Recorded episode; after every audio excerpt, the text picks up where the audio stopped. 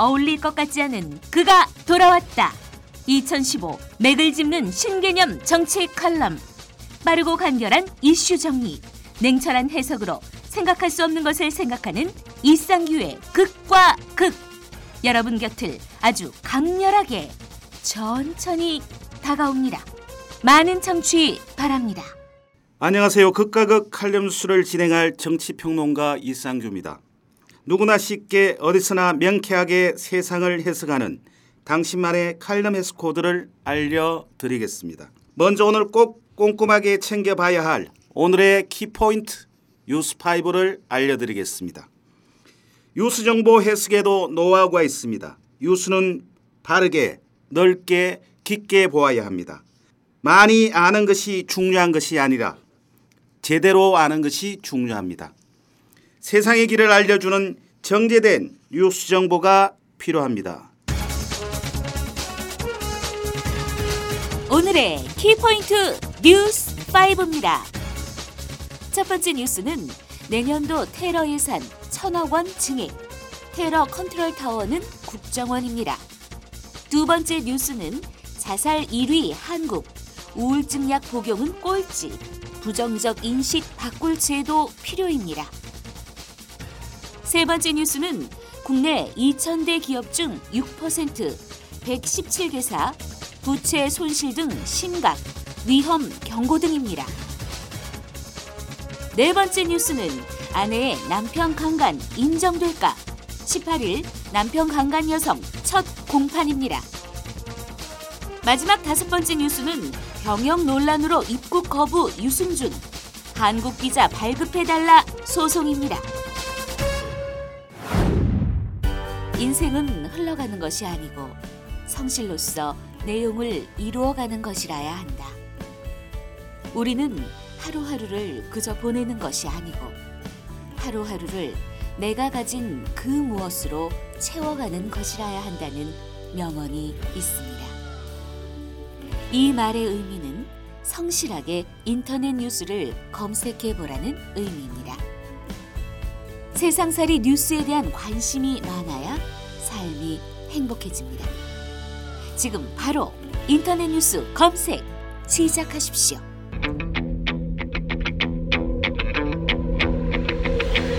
오늘의 극과 극 칼럼 뉴스의 주제는 국내 테러 방지 법제화 필요성에 대해서 이야기하도록 하겠습니다.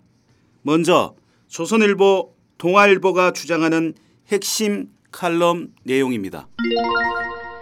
조선일보 사설 당하면서도 못 고치는 한국인들의 테러 불감병 11월 13일 파리 테러를 계기로 우리 정부와 국회 그리고 국민이 테러 위협에 얼마나 둔감한지 여실히 드러나고 있다. 테러 방지법은 14년째 국회에서 잠자고 있고 상당수 국민도 테러 이후 별일 아니라는 듯 유럽 여행을 떠나고 있다. 테러는 나와는 상관없는 일이라는 불감증이 만연한 것이다. 여당은 파리 테러 이후 테러 방지법 제정을 다시 추진키로 했다. 이 법은 2001년 9.11 테러 직후 국가정보원이 발의했던 법안에 뿌리를 두고 있다. 그 뒤 발의와 폐기를 반복하다 아직도 국회에서 묵고 있다. 9.11 테러 직후 미국, 영국 등 선진국 대부분이 관련법을 대폭 정비했던 것에 비하면 늦어도 한참 늦은 것이다. 직무유기라고 해도 할 말이 없을 것이다. 파리 테러를 겪고서도 처리 여부는 불투명하다. 야당이 국가정보원을 초법적 감시기구로 만들려는 것이라며 반대 방침을 고수하고 있기 때문이다. 사실 이 법은 김대중 노무현 정부 때 처음 발의된 법이다. 그런데 자신들이 야당이 됐다고 이제 와서 법을 반대하는 이유가 무엇인지 궁금하다. 이 법의 골자는 국정원장 직속으로 대테러 센터를 설치해 테러 위험 인물의 통신, 금융거래 정보 등을 수집할 수 있도록 하는 내용이다. 사후 대처보다 사전 대응이 필수적인 테러 수사를 위해선 반드시 필요한 활동이다. 미국도 9.11 테러 이후 CIA와 FBI 등에 분산돼 있던 테러 대응 체계를 국토안보부로 일원화했다. 야당 주장대로 국정원이 미덥지 않다면 통신, 금융, 정보 수집 권한을 악용하는 사람은 중형에 처하는 등 강력한 견제, 감시 장치를 마련하면 될 일이다. 무턱대고 반대하며 국가 안보와 국민 안전을 도외시하는 건 무책임한 일이다. 동아일보 사설 테러리즘 강력 규탄 G20 회의 한국도 테러 방지법 서둘러야 터키 안탈리아에서 어제 폐막한 주요 20개국 정상회의에선 테러리즘에 대응하기 위해 국제 공조를 강화하는 것을 골자로 한 특별 공동 성명이 채택됐다. 정상들은 우리는 가장 강력한 어조로 11월 13일 파리와 10월 10일 앙카라에서 자행된 극악무도한 테러를 규탄한다며 정보 공유, 테러 자금 차단, 출입국 관리, 적절한 형사 사법적 대응 등의 조치를 취하기로 의견을 모았다. 이슬람 국가 IS에 맞서기 위한 지상군 투입 등 구체적 방안이 빠진 한계가 있지만 파리 테러가 프랑스만의 참극이 아니고 국제사회가 공동 대처해야 할 절박한 과제임을 천명하는 것은 의미 있는 일이다. 새누리당은 어제 테러 방지법 및 사이버 테러 방지법 제정안, 특정 금융거래 정보법 및 통신비밀보호법 개정안 등 국가정보원이 테러 방지의 컨트롤 타워 역할을 하는데 필요한 법안들을 이번 정기 국회에서 반드시 처리하겠다고 밝혔다. 반면 새정치민주연합은 강력히 반대하고 있다. 이종걸 새정연 원내대표는 국정원에 맡기는 것은 구조조정이 필요한 부실 기업에 미래 성장 사업을 맡기는 것이라며 노골적인 불신을 드러냈지만 테러 방지법을 처음 발의한 것은 김대중 정부 때다. 번번이 인권 침해를 내세운 야당의 반대로 무산됐다. 여야 지도부가 관련 상임위에서 테러 방지법 문제를 논의하도록 합의해 이번 정기 국회에서 반드시 관련법 제정을 성사시킬 필요가 있다. IS가 작년에 시민들을 살해하겠다고 발표한 십자군 동맹국 62개국엔 한국도 들어있다. 파리 연쇄 테러와 유사한 참극이 서울 한복판에서 벌어지는 일은 없을 것이라고 누구도 장담할 수 없다. 게다가 앞으로 국제사회의 테러리즘 척결 노력에 한국이 어떤 식으로든 참여하게 되면 우리 국민이 IS 테러의 표적이 될 개연성이 높아질 수밖에 없다. 대테러 근거법 하나 없이 설마하며 시간만 보내기엔 글로벌 테러의 위협이 너무 심각한 상황이다. 또 다른 쪽인 경향신문이 주장하는 핵심 칼럼 내용입니다. 경향신문 사설 국정원 주도 테러 방지법 절대 안 된다. 정부와 여당이 프랑스 파리 테러를 계기로 테러 방지법 처리를 밀어붙이고 있다. 현재 국회에서는 새누리당이 발의한 국가 대테러 활동과 피해 보전 등에 관한 기본법 등 모두 다섯 개의 관련 법안이 계류돼 있다. 이슬람 국가 IS 등에 의한 무차별적 테러가 난무하는 상황이니 정부의 테러 대처 역량 강화는 당연히 필요하다. 관련 법안 제정도 그런 차원에서 이해할 수 있다. 그렇지만 어떤 입법이든 졸속은 안 된다. 기왕의 테러 방지 대책과 정보, 보안 관련 기관에 어떤 문제가 있는지, 문제가 있다면 어떻게 해야 하는지를 먼저 따져볼 일이다. 인권 침해 요소 등 부작용에 대한 고려도 필수이다. 그런 점에서 기왕의 테러 방지 법안은 심각한 결함을 갖고 있다.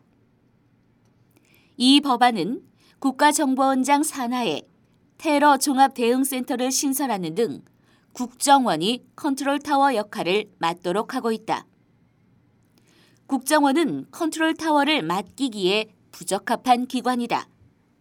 대선 개입 댓글과 스마트폰 해킹 등 정치적 중립성 상실과 국민 감시 및 인권 침해 전력이 너무 많기 때문이다. 테러 대응 명목으로 민간에 대한 과도한 정보 수집 등 부작용이 난무할 것이란 우려를 금할 수 없다. 예산과 활동이 일체 비밀에 붙여져 사전은 물론 사후 통제도 불가능하다. 대테러 컨트롤 타워는 청와대 국가안보실이나 총리실이 관장하는 게 맞다. 국정원은 하나의 산하기관으로 정보 제공 역할을 충실히 하면 그만이다. 미국도 컨트롤 타워는 정보기관이 아닌 국토안보부가 맡고 있다. 파리 테러를 빙자해 국정원을 초법적 감시기구로 만드는 것은 용납할 수 없다. 극과 극 양쪽의 핵심 칼럼 내용을 살펴보았습니다. 오늘의 주제는 국내 테러 방지 법제화 필요성에 대해서 청취자 여러분들에게 다음과 같은 칼럼 해스코드를 알려드리겠습니다. 테러 방지법 제정이 정치권의 새로운 쟁점으로 부상한 가운데 여야가 국회에 계류 중인 관련 법안을 조속한 시일 내에 처리하기로 전격 합의했습니다. 여야가 국민 안전을 놓고도 정쟁만 일삼으며 허송 세월을 보내고 있다는 비판 여론을 의식한 데 따른 것으로 풀이됩니다. 하지만 여야가 테러 방지를 위한 대응책 마련에는 공감하면서도 방법론에 있어서는 이견을 보였던 만큼 관련 상임위원회에서 충돌도 예상됩니다. 전문가들은 우리 국민들의 안전을 위해 테러 방지법 제정이 필요하다며 정치권이 한시법 제정 등 다양한 방안을 검토해 조속히 절충점을 찾아야 한다고 강조했습니다. 새누리당은 프랑스 파리 테러를 계기로 테러 대응 체계를 구축하기 위한 테러 방지법 제정이 조속히 이루어져야 한다는 입장입니다. 정부 여당이 발의한 테러 방지법은 대테러 컨트롤 타워를 구축하는 대테러 기본법, 인터넷상에서 테러 활동을 감시하는 사이버 테러 방지법, 금융 정보를 기반으로 테러 활동을 추적하는 금융정보 분석원법 등 크게 세 가지입니다. 대테러 기본법과 사이버 테러 방지법은 국정원을 대테러 컨트롤 타워로 명문화하자는 것입니다. 금융정보 분수검법은 현재 검찰, 경찰, 국민안전처 등 7개 기관에 제공되는 금융거래 정보를 국정원에도 제공해 테러 방지에 활용토록 하자는 취지입니다. 여당은 테러 방지법 제정안이 미국 9.12 테러 직후 김대중 정부 시절 처음 발의했고 노무현 전 대통령도 재임 시절 관련법 처리 필요성을 강조했다는 점을 집중 부각시키면서 새정치 민주연합을 압박하고 있습니다. 새정치 민주연합도 테러 방지법 필요성에 대해서는 크게 이견이 없지만 구체적인 방안에 대해서는 새누리당과 대립각을 세우고 있습니다. 특히 새누리당이 내놓은 세 가지 법안이 국가정보원을 초법적 감시기구로 만들 우려가 있다며 반대 입장을 적극적으로 고소하고 있습니다. 새정치연합 이석현 국회 부의장은 이날 국회 원내대책에서 테러 방지와 테러 대비에 대해 우리나라도 적극적인 대응이 필요하다는 데는 공감한다면서 하지만 새누리당이 주장하고 있는 국정원 중심의 테러 방지 대책은 번지수가 틀린 해결책이다. 국정원은 그 임무를 수행할 능력도 도덕성도 없는 기관이기 때문이라고 지적했습니다. 이어 100번 양보해서 국정원 중심의 테러 방지 법안이 논의되려면 반드시 국정원 개혁이 선행되어야 한다고 주장했습니다. 전문가들은 테러 방지법 제정의 시급성을 감안한다면 정치권이 모든 가능성을 열어놓고 머리를 맞대야 한다고 강조했습니다. 테러 방지법을 한시법으로 제정하는 것도 방법이 될 수 있다고 조언했습니다. 전문가들은 최근 전 세계적 테러 위협에서 우리 국민들의 안전을 위한 테러 방지법 제정의 필요성은 어느 때보다 높다. 하지만 정치권을 비롯해 국민 인권 침해 우려에 대한 목소리가 높다 보니 논의가 진전되지 못하고 있다. 그렇다면 영구법이 아닌 한시법으로 제정하는 것도 검토해 볼 필요가 있다고 말했습니다. 정부 여당이 내놓은 테러 방지법에 대한 보완책 마련도 요구했습니다.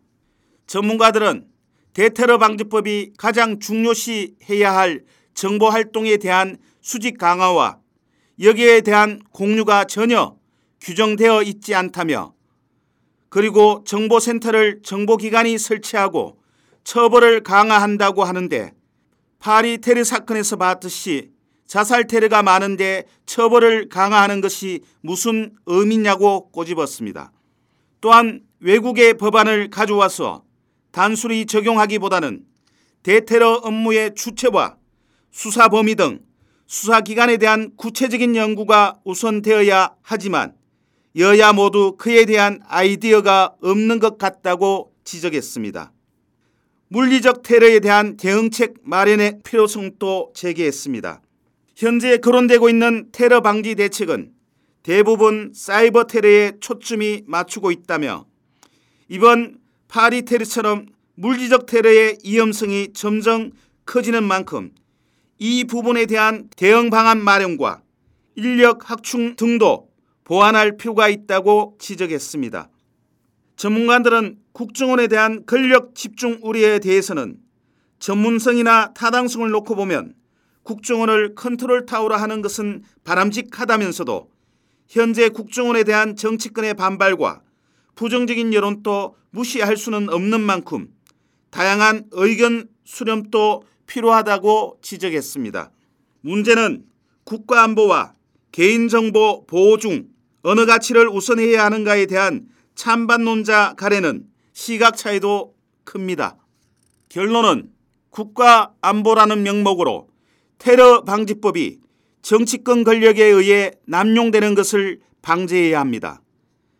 지난달 유럽사법재판소가 미국 인터넷 기업들이 대테러법을 근간으로 미국 정부에 제공하는 개인정보 때문에 유럽인들의 기본권이 침해당했다고 보고 미국과 유럽 연합 간의 정보 이전 협정인 Safe Harbor 협정을 무효 판결한 사실을 기억해야 합니다. 국내 대테러 컨트롤 타워로 국정원이 아닌 제3의 조직을 신설하는 방안으로 전환해야 합니다. 정보를 다루는 전문 기관이 지휘권을 잡는 것이 맞지만 정치적 남용이 우려된다면 독립기관을 만드는 것이 현실적인 대안입니다. 국정원의 자업자득의 결과입니다. 대선 개입 댓글과 스마트폰 해킹 등 정치적 중립성 상실과 국민 감시 및 인권 침해 전력이 너무나 많았기 때문입니다. 대테러 컨트롤 타워도 필요하지만 그 주체는 국정원이 아닙니다. 파리 테러를 빙자해 국정원을 초법적 감시기구로 만드는 것을 용납할 수는 없습니다. 미국처럼 중앙정보국과 연방수사국 등에 분산되어 있던 테러 대응 체계를 국토안보부로 일어나한 사례를 참조하는 것이 적절합니다.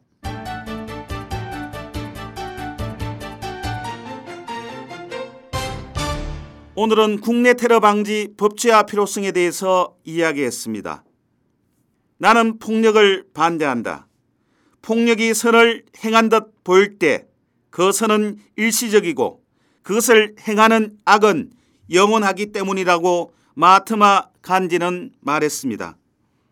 편견에 기반한 의견은 항상 최대의 폭력으로 지탱됩니다.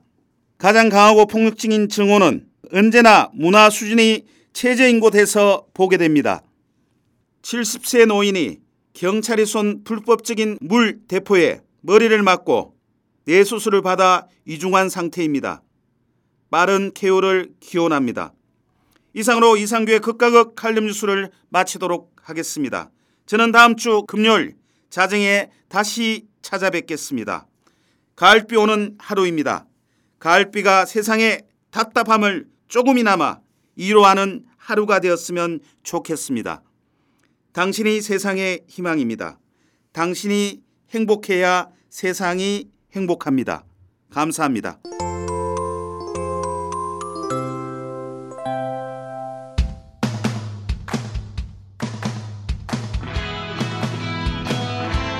이 영화를 볼까 저 영화를 볼까 영화 홍수 시대의 정작 뭘 봐야 할지 모른다고요. 여러분의 고민을 싹 날려버릴 방송이 찾아옵니다. 이름하여 전창걸의 부기 영화.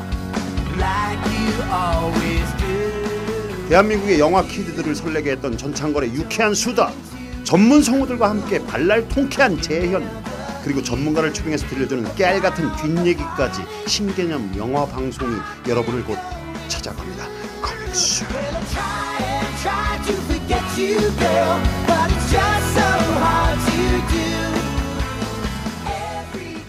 사람과 사람을 연결하는 공감 미디어 스마트 미디어 N입니다.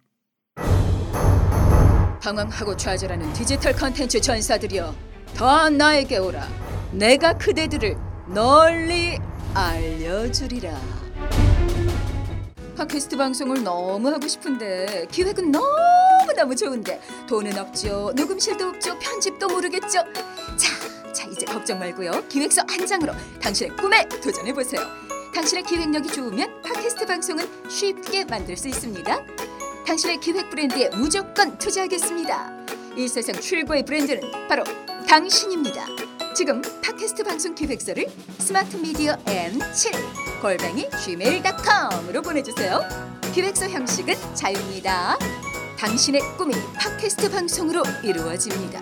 자, 지금 바로 도전하세요. 당신의 멘토 스마트 미디어 N이 있습니다.